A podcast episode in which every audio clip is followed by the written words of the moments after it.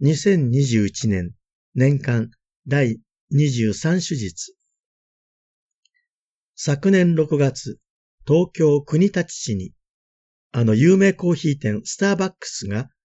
手話を共通言語とする店舗を日本で初めてオープンしました。聴覚に障害のあるスタッフを中心に、主なコミュニケーション手段として手話を利用して運営されます。聴覚に障害のあるスタッフたちが満面の笑顔で迎え、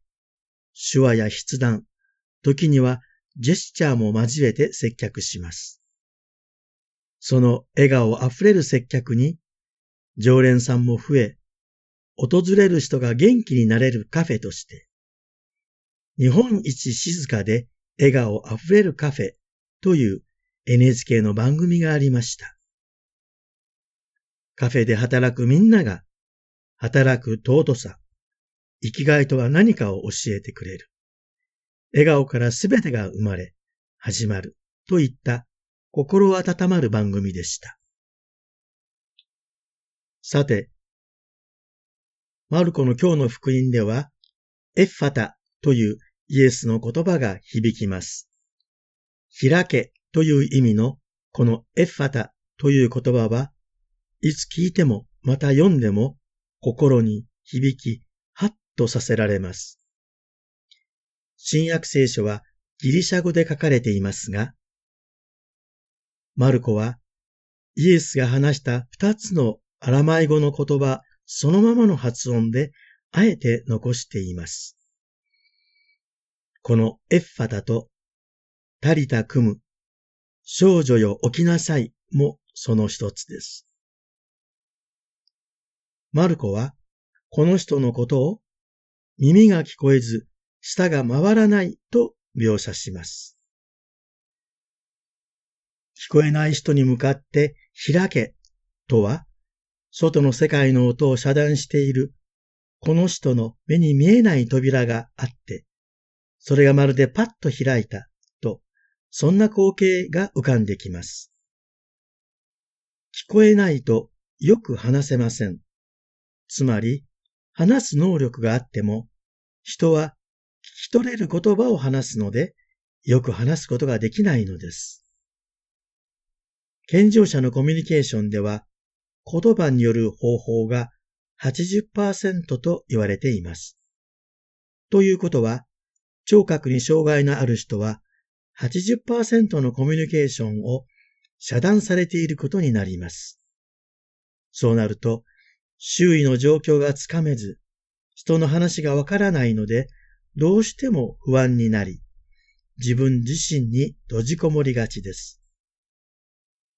そして、身体的な判例に加え、周囲の音や声が聞こえないので、自分がどう思われているのかを疑い、時に存在が否定されているように感じるので、精神的な緊張やストレスもあると言います。このような耳が聞こえず、舌の回らない人の癒しは、神とコミュニケーションを取ることを知らない状態からの回復を暗示しています。しかも、この人は違法人とありますので、当時はユダヤ人との交際も遮断されていたということもあったのだと思います。さてイエスはこの人をどのような方法で癒されたのでしょうか？まずイエスはこの人を群衆のいない静かな場所に連れて行かれます。人々の前ではなく落ち着いた雰囲気の中でご自分と一対一の関係の中に置かれます。いつも他人に恐れを抱き、自分自身に閉じこもってきたこの人に、今まで誰も目もくれず、助けてくれる人などいないと思い込んでいたでしょうから、イエスに手を引かれながら、この時はまだ自分が今から何をされるのかと不安だったと思います。でも、自分に何か重要なことをしてくれるかもしれないと、かすかな期待も起こっていたと思います。イエスは指をその両耳に差し入れ、今からあなたの耳を癒すのだよ、と、これから何が起こるかを伝え、安心させられます。次に、唾をつけて、その下に触れられます。これは、一見奇妙な動作に見えますが、唾とは人の息が詰まったものなので、精霊のシンボルと考えられます。単に耳から言葉が入るだけでは不十分です。神の言葉を聞いて、聞いたことを行うように働く精霊が必要です。精霊は理解したことを実行する力を与えてくれるものです。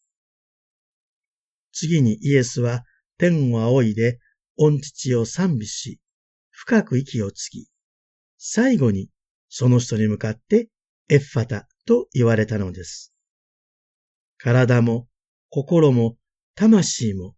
すべて神に向かって閉じられていた扉が開かれたのだ。さあ、古い自分自身から飛び出し出て行きなさい。そして神の愛と優しさの言葉を聞いて神が与える救いがあることを知り、生きる喜びを求めて元気に生きていきなさい。エッファタのこの言葉にイエスの熱い思いが伝わってきます。これは単なる体の癒しの出来事なのではありません。自分で救いを求めることも知らなかった人が、イエスと出会うことによって、神の御言葉を聞き、神を賛美するものとされ、神との関係の中で新しく生きる時間が始まったのです。今日、私たちの心にも、エッファタ、開けの言葉が響きます。命の福音を心の耳で聞き、自分の心を縛っている不自由さから解放される喜びを味わいたいと思います。日本一静かなカフェに来る人たちは、手話で対応するスタッフの豊かな表情と一生懸命に伝えたいという熱意を受け取ります。そこでは、障害の有無にかかわらず、出会いの中で人と人との心の交流が始まります。今、東京パラリンピックが開催されていますが、様々な障害を持ったアスリートのあの生き生きと記録に挑戦している姿を私は目に焼き付けておきたいと思います。手話を共通言語とする店舗はサイニングストアと呼ばれています。世界中のすべてのお店がサイニングストアになれば、神の国が実現していると言えないでしょうか。そして私たちの社会が少しでもバリアフリーの状態になっていったらいいなぁと思います。